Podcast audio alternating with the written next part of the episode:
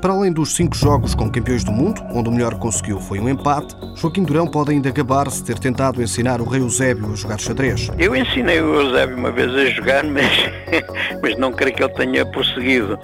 Sou amigo dele e tal, de vez em quando vemos, mas nunca mais falámos nisso.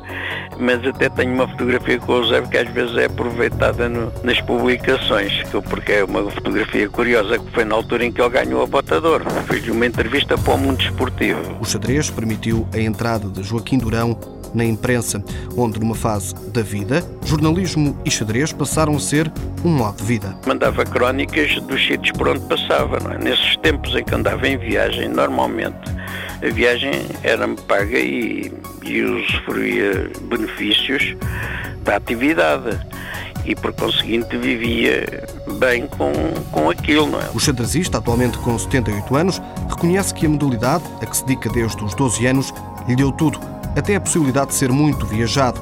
Joaquim Durão até já perdeu a conta, mas conhece mais de 80 países e tem dificuldade em eleger o que mais o marcou. Adoro Nova Iorque.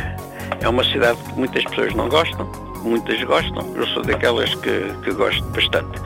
Gosto, por exemplo, bastante de Londres também. Isto para falar aqui da Europa e gosto da Espanha toda. Sinto-me como em casa em Espanha. Homem experiente, bem vivido, não esquece as férias de verão em Tui, onde comprou o primeiro jogo, e os dias passados no Café Palladium, onde com Tony de Matos e Afonso Romano ganha um gosto que não perdeu mais. Em casa tem uma biblioteca com mais de mil livros de xadrez e até aos três filhos e sete netos passou o gosto.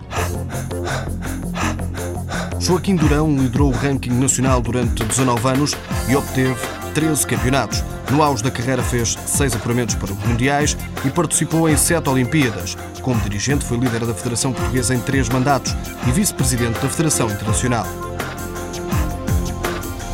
Apoio Instituto do Desporto de Portugal.